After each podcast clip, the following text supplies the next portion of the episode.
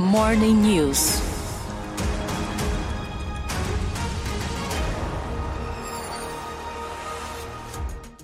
Nosso entrevistado hoje é Fábio Oliveira, engenheiro de formação, já foi do Exército Brasileiro, onde se especializou em política, estratégia e planejamento. Foi um dos fundadores do movimento MUDE, Chega de Corrupção, em 2014. Foi este movimento que idealizou as 10 medidas contra a corrupção, que infelizmente acabaram sendo desvirtuadas no Congresso Nacional em 2016. Atualmente é um dos membros do movimento 200 mais, que visa eleger 200 deputados e senadores alinhados com a pauta anticorrupção em 2022. Bom dia, Fábio. Obrigado pela entrevista aqui ao Morning News. Bom dia, Felipe. Eu que agradeço a, a, essa oportunidade de estar conversando com você, de estar conversando aí com todos os nossos irmãos brasileiros aí em Boston, nos Estados Unidos, aí, enfim, um grande abraço a toda essa comunidade brasileira que com certeza faz uma diferença enorme, não só com, com o trabalho, com o suor, aí, mas também para a economia americana. Obrigado, Fábio. Exatamente, a gente fala para uma comunidade brasileira que vive no exterior. A Rádio Insuperável tem sede em Boston, temos uma grande audiência, parte delas, inclusive, do seu Paraná. E eu gostaria uh, que você fizesse, então, Fábio, um breve resumo do seu trabalho e sobre o projeto uh, 200 Mais. Fábio. Não, bacana, Felipe. E realmente não teria como falar do 200 Mais, que é o projeto que nós temos trabalhado agora, né, né atualmente, na atualidade, sem falar um pouco do passado, né, que você mesmo mencionou lá desde 2014, quando nós fundamos um movimento social chamado Mude Chega de Corrupção. Uhum. É, esse movimento ele acabou virando um instituto na, na, na sequência, inclusive é, é, com, é, com, possibilidade né, de, de, interesse público, né, aqui pela, pela Prefeitura, pela Câmara dos Vereadores de Curitiba. E lá em 2014, né, quando o, o Deltano Dallagnol, que é um grande amigo meu, ele, ele criou, né, ele desenvolveu as 10 medidas, nós falamos para ele que as 10 medidas precisava ser algo do povo, que não deveria ser algo é, formalizado através de um projeto de lei de, de, um, de um deputado ou de um senador. E ali iniciou a coleta de assinaturas das 10 medidas de combate à corrupção.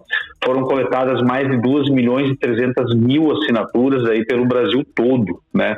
E ali o BUD, né, participou ativamente dessa coleta de assinatura. Uhum. Nós demos várias palestras pelo Brasil todo, aqui no Paraná também, falando do impacto da corrupção né, do, na economia aqui do Brasil. Uhum. E é, as coisas caminharam até que em 2016 é, as 10 medidas acabaram virando um projeto de lei. E como você mesmo mencionou, no dia 29 de novembro de 2016, quando o Brasil todo, todos os brasileiros, na verdade, choravam né, pela queda do avião da Chapecoense, uhum. que ocorreu exatamente nessa data, né, todos nós brasileiros querendo saber o que, aconteceu com, aquela, com aquele avião, que história é essa de pouco combustível. Naquela noite, os deputados federais se reuniram na Câmara dos Deputados, na calada da madrugada, e eles simplesmente eles destruíram.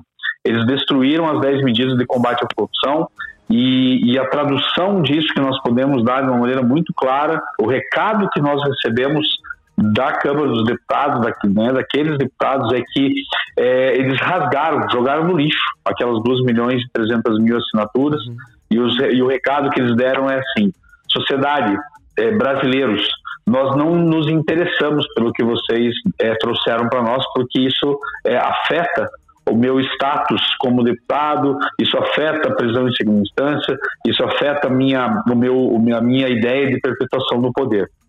E foi esse grande recado que eles deram. E nós aprendemos que não adianta você colocar alguma coisa boa quando nós temos políticos ruins que não, não nos representam lá naquela, nas casas legislativas. E quando eu falo em casas legislativas, uhum. eu estou falando tanto em Senado, eu estou falando tanto em Câmara dos Deputados, eu posso estender isso de uma maneira muito tranquila para as Assembleias Legislativas e uhum. também aqui para a Assembleia Legislativa do Estado do Paraná, e eu posso estender isso de uma forma muito tranquila também para as câmaras de vereadores. Sim. Porque nós temos muitas pessoas ruins, eu não digo ruim no sentido de ser má, mas eu digo ruins de mal preparadas, políticos que não têm preparação, alguns até beirando o analfabetismo funcional, outros porque de repente tem alguma formação universitária, acham que pode ser um político. E político bom mesmo é aquele que entende dos, dos vários assuntos que, que giram em torno de uma, de uma legislatura, como políticas públicas, como finanças públicas, é, como é, saneamento básico, como saúde, como educação. É um conjunto de informações que deixa a coisa um pouco mais completa, complexa e que não é qualquer pessoa não que pode ser um, um bom deputado, um bom vereador uhum. ou um bom senador. Ô, e onde que entra 200 mais nisso tudo? Pois uhum. não, Felipe? Não, pode continuar. Eu ia falar, inclusive, para você é, explicar o 200 mais, você fez essa essa explicação, uhum. é, esse resumo de tudo que aconteceu. Eu não me lembrava desse dado importantíssimo que foi no dia uh, do acidente. E isso diz muito sobre a nossa política também, porque o país estava é, consternado, né? Então pouco uhum. é, se via, se olhava para Brasília naquela noite, né? Então foi proposital mesmo. Você acredita que tudo foi proposital mesmo, né? Eu não tenho dúvida nenhuma, Felipe. Uhum. Para mim, aquilo foi, foi a, o evento perfeito para que, que, que o mal perpetuasse. E quando nós sabíamos já, porque eu, eu, eu ia a Brasília com muita frequência, uhum. é, fazer uma romaria pelos, pelos gabinetes dos deputados federais, tentando convencer eles a favor do projeto de lei, que era das 10 medidas, uhum. a gente já percebia uma má vontade de que aquilo prosperasse. Então, quando aconteceu o, a, a, queda do avião da Chapecoense, infelizmente a perda de praticamente todo o time da Chapecoense, Sim. aquilo foi, foi, foi algo perfeito para que essa atitude má da, desses, daqueles deputados é, acontecessem, né? Então atirou toda a nossa atenção, né, da, da, da, da mídia, né? Enfim, a gente ficou se focou nas, nos, nos, highlights né, da, da, de da TV em relação ao acidente Sim. e aí na calada daquela madrugada eles simplesmente se reuniram. Mas é onde que entra 200 mais nisso tudo, né, uhum. Felipe? É, o, o, que é importante que, que os nossos ouvintes da, da Rádio Superável é, percebam é, foi essa última frase que eu disse. Não adianta nós colocarmos coisas boas quando nós temos pessoas má, mal intencionadas mal intencionadas, me perdoe, na, nas casas legislativas. Então, o que o 200 mais se propõe a fazer é uma renovação, como você mesmo disse, tanto do, da, do Congresso, tanto da Câmara dos Deputados quanto do Senado, em mais de 200 é, novos deputados federais e senadores. Mas com qual objetivo? Não adianta só a gente dizer que a gente quer que, que, que ocorra uma renovação sem a gente colocar objetivos. E o nosso objetivo principal é a qualificação, é colocar qualidade nos novos deputados e nos novos senadores. E o 200 mais, ele é baseado em três, em três princípios. Uhum. O primeiro princípio é o que eu estava comentando aqui, que é o, a, a, a, qualidade dos deputados e senadores que temos hoje nas nossas casas legislativas. É, então, o, o projeto 200 mais, ele coloca como primeiro princípio a ideia de que cada deputado federal eleito ou senador eleito, ele tem que, pelo menos a cada dois anos, fazer um curso de 100 horas de duração uhum. para se capacitar e se renovar né, para ser um, um, bom político. E quando eu falo isso, o, o político está livre para fazer um, uma, uma, especialização, por exemplo, de gestão pública, ou fazer um curso de, de várias instituições e ONGs né, que, temos, que nós temos aqui no Brasil uhum. e até fora do Brasil, que se propõe a, a preparar políticos é, de qualidade. Então, o primeiro princípio é a, é a qualificação do, do deputado ou do senador. Uhum. O segundo princípio do 200 mais é a redução barra extinção do fundo eleitoral. Certo. A gente sabe que é um processo que não adianta entrar uma legislatura nova lá e simplesmente dizer assim, não, nós queremos acabar o fundo eleitoral, uhum. porque nós temos uma, um, um, transatlântico que está em movimento e que ele precisa ser parado. E uhum. você não consegue parar um transatlântico de imediato, pisando no freio, né, como um carro.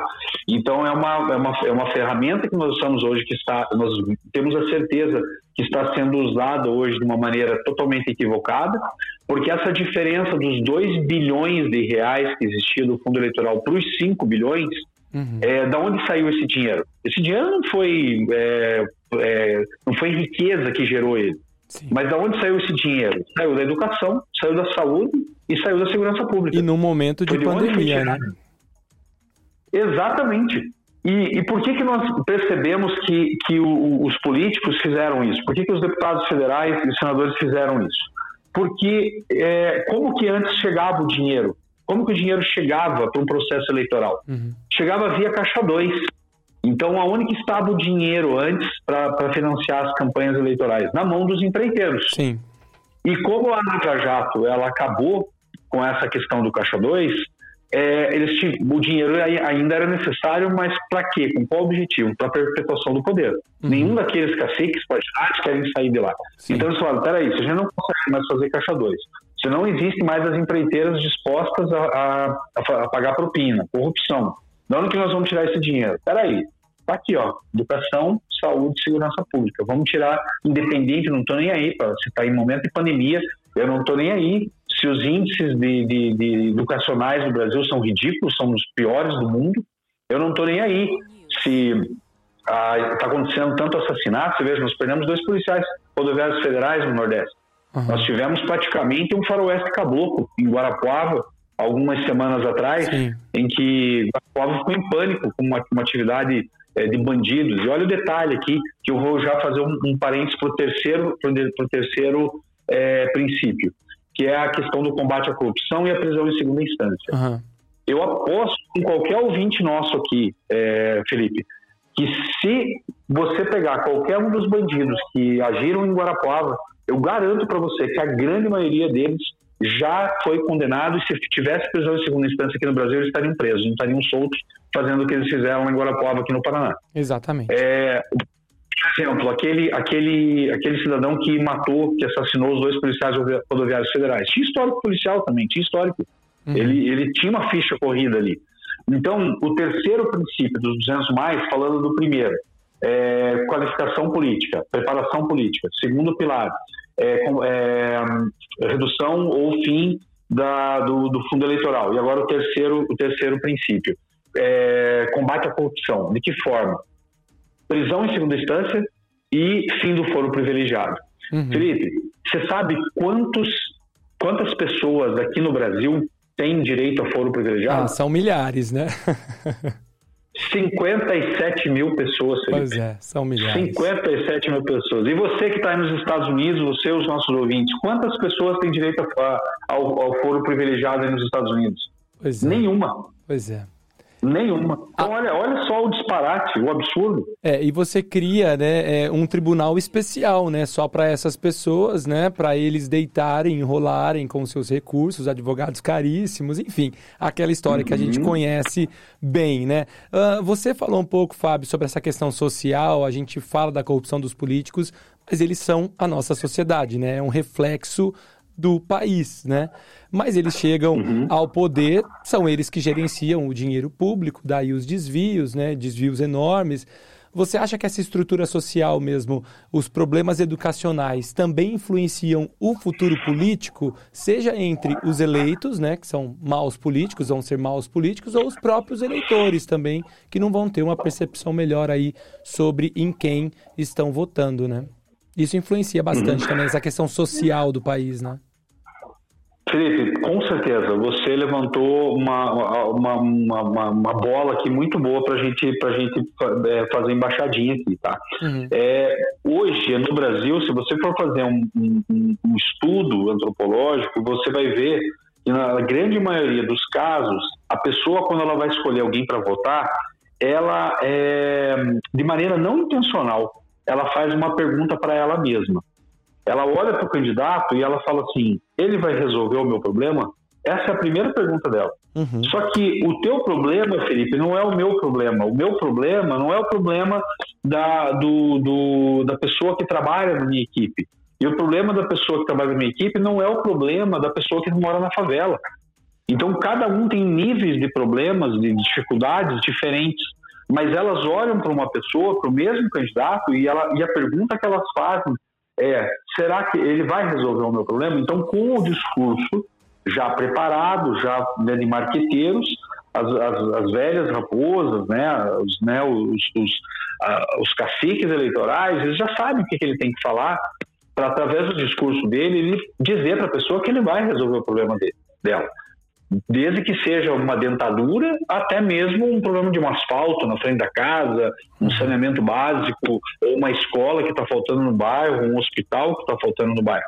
Sim. Então, hoje no Brasil, quando a gente, infelizmente, a gente pensa em votar alguém, a gente quer saber de si próprio. É quase um egoísmo, né? É, quando você vai votar, porque você não está pensando se ele vai resolver um problema é, social em geral, ou se ele vai trazer uma política pública para resolver o problema do bairro que, que, é do lado do seu e nem é o seu diretamente. Uhum. Então não é isso mesmo que move o cidadão brasileiro para votar, infelizmente. Sim. Ô Fábio, na semana passada a gente entrevistou aqui o ex-ministro e ex-juiz Sérgio Moro e ficou claro nas falas dele que dentro do judiciário, com as leis atuais, é quase impossível combater a corrupção, né? Vídeo que aconteceu com a própria Lava Jato. Você acha que além de um Congresso renovado, ter um sistema jurídico diferente também seria importante para o combate à corrupção? Felipe, aqui é, nós temos uma questão que envolve causa-consequência, né? Uhum. Assim como no, nos Estados Unidos, aqui no Brasil, nós temos poderes que, pela Constituição, eles dizem que eles, eles têm que ser é, independentes, mas ao mesmo tempo harmônicos entre si. Né? A nossa Constituição ela fala isso. Só que hoje o que nós vemos é uma sobreposição de poderes, é um sombreamento, é, principalmente do poder é, judiciário sobre o poder executivo e o poder legislativo. Mas aonde que a gente consegue resolver essa questão, aonde que a gente consegue dar uma freada de arrumação e fazer com que cada poder fique na sua caixinha, fique no seu lugar e, obviamente, existe um sombreamento mínimo um sobre o outro até para você ter aderência, até para você ter a harmonia que a, própria, que a nossa Constituição, e como eu citei para vocês, ela é necessária. Uhum. Mas aonde que é, quem, quem é o freio? Né? Quem estabelece freio, os freios e contrapesos na harmonia entre é, os, os, poderes aqui no Brasil? Obviamente que é o poder legislativo, porque uhum. é onde as leis são elaboradas. Então, se o poder executivo ele está executando uma determinada coisa, ele só está podendo executar aquela política pública, por exemplo, uhum. porque o legislativo ele fez aquilo virar uma lei. E aí o, o, executivo ele regulamenta aquela lei e ele sai executando né, obras, construções, é, mandando dinheiro para a saúde, enfim, ele executa aquilo que já está legalmente desenhado. Uhum. Onde que entra o jurídico nesse, nesse, nesse processo? A lei ela é escrita pelo legislativo. Uhum. E cabe ao judiciário ele aplicar a lei. Só que hoje, como nós vemos um, legislativo, principalmente na esfera federal, fraco, não só na federal, mas na, na, na esfera estadual também, eu posso dar até um exemplo que está acontecendo aqui no Paraná é, nos dias de hoje, nós vemos um legislativo fraco e nós vemos pessoas do, do judiciário percebendo essa fraqueza e atuando né, de forma política. Então, uhum. nós vemos uma, uma politização do judiciário. Agora, efetivamente, se nós conseguimos fazer uma renovação com qualidade, que é a proposta do 200 mais, nas nossas casas legislativas, né, Câmara dos Deputados e senadores, nós vamos ver que nós vamos nós vamos imaginar que as pessoas qualificadas que vão estar lá vão fazer leis novas uhum. ou vão fortalecer leis que já estão escritas para que o judiciário volte para a caixinha dele, para que o executivo volte para a caixinha dele e para que o legislativo fique na caixinha dele. Perfeito. Então, para mim, do que eu entendo de, de, de, democracia brasileira, a necessidade de se, de, de se resolver esse problema hoje que tem interferência de poderes, ela vai acontecer no legislativo. Perfeito, perfeito. Você que chegou agora ao Morning News, a gente conversa com o Fábio Oliveira, ele que é um dos membros do movimento 200 mais, que visa eleger aí 200 deputados e senadores alinhados com a pauta anticorrupção. O Fábio também é pré-candidato a deputado estadual pelo Paraná, pelo Podemos. Enfim, tem uma atuação há muito tempo é, no movimento anticorrupção, né, Fábio? Muitos anos você está é, nesse movimento. Você ainda acredita que há esperança da gente ter um país mais justo nessa pauta? Ou, você, ou tem algum momento que você pensou que não tem muito o que fazer. O fim da Lava Jato, por exemplo, te fez pensar que o desa... é claro que você vai falar que tem jeito, óbvio, eu acredito também. Mas você chegou a pensar que o desafio é maior do que você imaginava?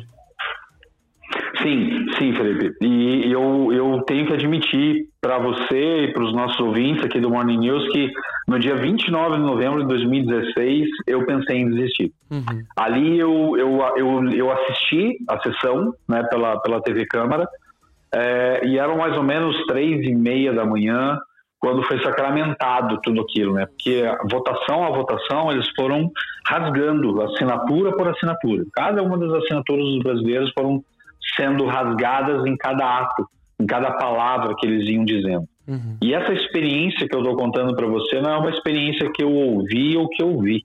Foi uma experiência que eu senti. E eu digo para você que eu senti porque naquela madrugada, é, Felipe, enquanto eu estava eu, eu assistindo, e à medida que eu, venho, eu, eu fui percebendo e realizando que as 10 medidas de combate à corrupção elas deixariam de existir naquela madrugada, eu chorei. Eu chorei e eu pensei, é o fim, não tem mais o que fazer, porque a esperança que nós brasileiros colocamos é, naquelas 10 medidas, que na verdade eram 24 propostas divididas em 10 blocos, é, ali a gente percebia que existia uma possibilidade de nós vermos o corrupto sendo é, penalizado de uma maneira real, de uma maneira é, com peso da lei com sabe? exemplo, né? Criando-se novas leis, exatamente com exemplo para o mundo, trazendo segurança jurídica para o Brasil, que hoje tanto é discutida, né? Aqui que o Brasil é um país da insegurança jurídica, que, que os investidores né, do Brasil não querem, de fora do Brasil, não querem vir para cá porque não sabe se vão conseguir resgatar o dinheiro em algum momento, né? Enfim, é, eu realmente eu, eu, eu senti isso na pele e eu resolvi, né? Pensei, eu vou desistir. Uhum. É, Ô, Fábio. Por uma cosmovisão. Pode, pode falar. Não, pode continuar a questão da cosmovisão que você ia falar. É, por, por ter uma cosmovisão cristã, uhum. é, eu entendo que tudo tem um propósito na nossa vida. Uhum. Então, na manhã seguinte, dormindo sobre aquela dor, dormindo sobre aquela tristeza, eu respirei novamente, eu conversei com a minha esposa e ela me deu palavras de incentivo e dali a gente continuou seguindo o, o caminho com coisas novas que foram surgindo, é, convites que eu tenho desde 2018 para sair candidato uhum. e que eu agradeci na época e não, não achei que era o momento. 2020 esses convites para política partidária se se voltar, voltaram novamente, né? Então aqui pensando mais a nível Curitiba, como vereador e vice-prefeito, eu também achei que não era o caso. E agora dessa vez, é, olhando tudo que está em torno, esse, é, esse grande amigo meu, Deltan Dallagnol, que também vai sair candidato, vendo tudo que ele estava abrindo mão, uhum. eu olhei para todo o meu passado, né, para tudo que eu, né, que as circunstâncias foram me trazendo de preparação, como você falou, minha experiência no Exército, a especialização em política, estratégia e planejamento, uma outra uhum. especialização que eu fiz em gestão pública. Eu tive dois anos, quase dois anos que eu passei na, no governo do estado trabalhando, então eu tenho experiência no setor é, no executivo também, eu falei, de repente agora é a hora. Oh. Então, abrindo mão do conforto que eu tenho agora também, abrindo mão é, de, de, de, um projeto que eu tinha de vida pessoal, então eu estou me dedicando, né? Estou uhum. disponibilizando uhum. o meu nome aí para sair candidato a deputado estadual aqui pelo Paraná. O Fábio, coincidentemente, você falou, citou o Deltan Delagnol duas vezes, né? Ele estará aqui uhum. no Morning News em breve, viu? A gente só está alinhando a agenda aí com o Deltan Delagnol, porque a gente fala bastante aqui no programa sobre essa questão anticorrupção, as pautas também em relação a gastos públicos. E isso, Fábio, olha, gente, eu peço desculpa, já que a gente já estourou o tempo é, que a gente tinha combinado, Fábio. Desculpa, mas é, é que é um tema que é muito importante e aos, aos brasileiros que vivem fora, Fábio, talvez 10 em 10 ou 11 em 10, como a gente costuma dizer, eles uhum. têm um inconformismo também com essa questão da política brasileira. Muitos, inclusive, deixam o Brasil por conta desse uhum. inconformismo, né? É, leis que uhum. não funcionam, insegurança, enfim, uma série de coisas e não cabe aqui a gente julgar a decisão de ninguém é, e tem aí os seus uhum. motivos também, cada um sabe é, como foi afetado, como isso afeta a sua família também. Mas muitos brasileiros que vivem fora tem esse inconformismo. O que, que você tem a dizer para esses brasileiros, Fábio? Uh, você acha que o Brasil ele tem jeito para uma geração mais próxima ou você acha que ainda precisam de muitas gerações com essa mentalidade para a gente quebrar aí uhum. uma, uma uma questão aí que vem há muito tempo, né? É quebrar essas, uhum. essas coisas que amarram o Brasil e principalmente a corrupção tem amarrado muito o crescimento e desenvolvimento do Brasil e mais ainda uhum. a questão social mesmo, né? Muitos brasileiros sem uhum. oportunidade até hoje, né? Anos e anos e anos, famílias inteiras se arrastam em busca de alguma coisa, né? Com certeza, Felipe. Felipe, eu entendo perfeitamente quando uma pessoa decide, por questão pessoal, econômica ou por qualquer justificativa que seja, deixar o Brasil e ir embora, e morar em, em, em qualquer outro lugar do mundo. Porque naquela noite do dia 29, se minha esposa falasse para mim, vamos embora, uhum. eu teria ido embora do Brasil. Uhum. Mas uma decisão minha, eu, né, a gente não, não surgiu essa pergunta dela, graças a Deus. E, e aí eu me, me, me, mantive aqui no Brasil, nas atividades que nós estamos, né? É, Felipe, mas sim, eu acho que o Brasil tem, tem possibilidade sim, eu acho que o Brasil tem jeito, eu acho que existe uma condição de nós resolvermos problemas crônicos do Brasil, como a corrupção, que é um problema muito crônico, apesar uhum. de pesquisas que estão sendo feitas no Brasil têm colocado a percepção do brasileiro em relação, a, a, em relação à corrupção em quinto, sexto lugar. Só que é evidente que nós vemos que no Brasil a corrupção é a causadora dos grandes problemas na área de saúde, na área de educação, na área de segurança pública e tantas outras áreas aqui do uhum. Brasil. Se nós acabarmos, diminuirmos a corrupção, nós vamos ter dinheiro sobrando para fazer uma porção de, de, outras, de outras coisas. Esse ano, para mim, Felipe, é um ano muito importante na história do Brasil. 2022, para mim, é um ano que vai, que é o ano para nós fazermos a diferença.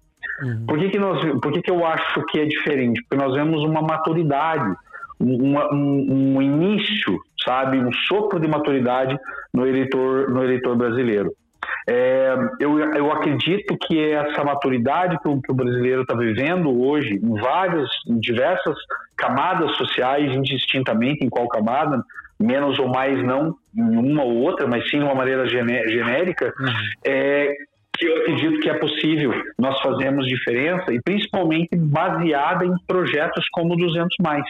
E eu quero contar uma novidade aqui para você, Felipe. Eu quero contar uma novidade aqui para os nossos ouvintes do Morning News, os nossos paranaenses que estão ouvindo aqui. Quando o 200 mais ele foi ele foi é, criado, vamos dizer assim, né? É, o, o, eu, eu comecei a ficar incomodado em relação à Assembleia Legislativa do Estado do Paraná.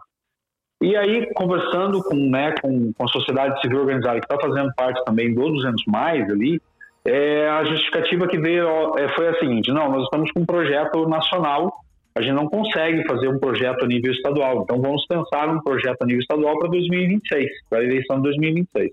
Só que isso ficou batendo na minha cabeça, ficou martelando na minha cabeça. Uhum. E à medida que nós fomos viajar pelo interior do Paraná, apresentando 200 mais, surgiram perguntas de líderes da sociedade civil organizada. E a Assembleia Legislativa do Estado do Paraná? E a Alep vai ficar de fora? E aquela marteladinha na minha cabeça, ela foi só aumentando e só reverberando cada vez mais. Conversando com movimentos sociais é, e a sociedade civil organizada, mais especificamente aqui do Estado do Paraná, uhum.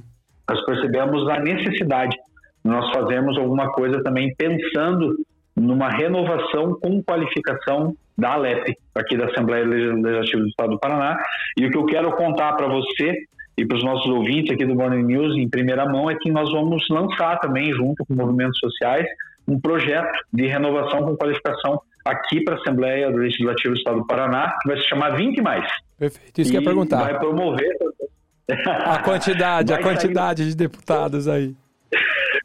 Pelo menos 20, porque nós somos em cinco, são 54 deputados certo. estaduais aqui no estado do Paraná, né? Uhum. Então, com 20 a gente já conseguiria fazer as mudanças que nós julgamos necessárias, tanto na área de, de preparação política, quanto na área de transparência Perfeito. e também na efetiva participação do deputado estadual é, naquilo que já é atribuição dele, que é a fiscalização de tanto do, do, do do Poder Executivo estadual, quanto do Poder Legislativo estadual e do Poder é, Judiciário estadual e também de concessões né, que o governo o governo do estado faz em favor de algumas empresas. Perfeito. Esse é Fábio Oliveira. Olha, a gente estourou o tempo de uma forma, Fábio, mas ainda não acabou. que no final da entrevista a gente tem a escolha, tá? A gente está encerrando e sempre faz esse quadro. Eu vou te apresentar duas respostas. Você escolhe uma delas, ou se você não quiser responder, você pode falar uma terceira opção. Aqui você pode escolher a terceira via, mas aí é seu critério. Algumas são óbvias, mas a gente precisa fazer. Fábio, STF ou Lava Jato? É, é para eu escolher algum deles?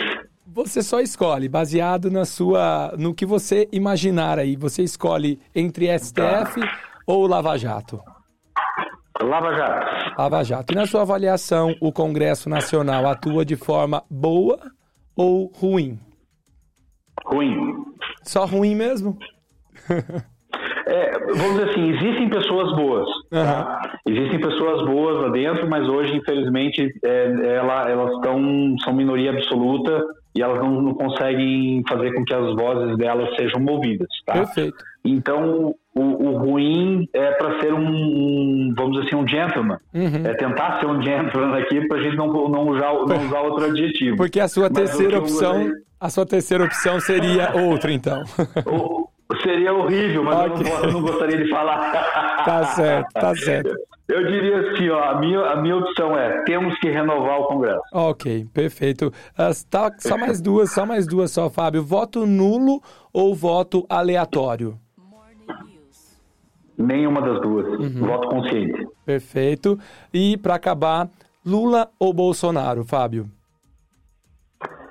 É, eu estou aguardando a terceira via porque existe um primeiro turno ainda. Uhum. Então, é, eu, eu, não, gosto dessa, de, de, dessa percepção de segundo turno, sabe? Uhum. Então, eu, eu, prefiro aguardar um, um, outro nome, outros nomes que pode ser que saiam, pensando ainda que nós temos um primeiro turno antes do segundo turno. Perfeito. Fábio Oliveira, muito obrigado pela sua entrevista aqui ao Morning News. Eu que agradeço, Felipe, eu que agradeço a, nossa audiência da Rádio Superável, do Morning News, esse programa tão, tão bacana, com essa visão de querer agregar os ouvintes, né? não só aí dos Estados Unidos, da região de Boston, onde alcança, é, onde, é, onde o alcance chega nos Estados Unidos, mas também a todos os ouvintes aqui do Brasil, aqui do, dos paranaenses, né? Que, que tanto nos orgulham também aqui do povo paranaense. Obrigado.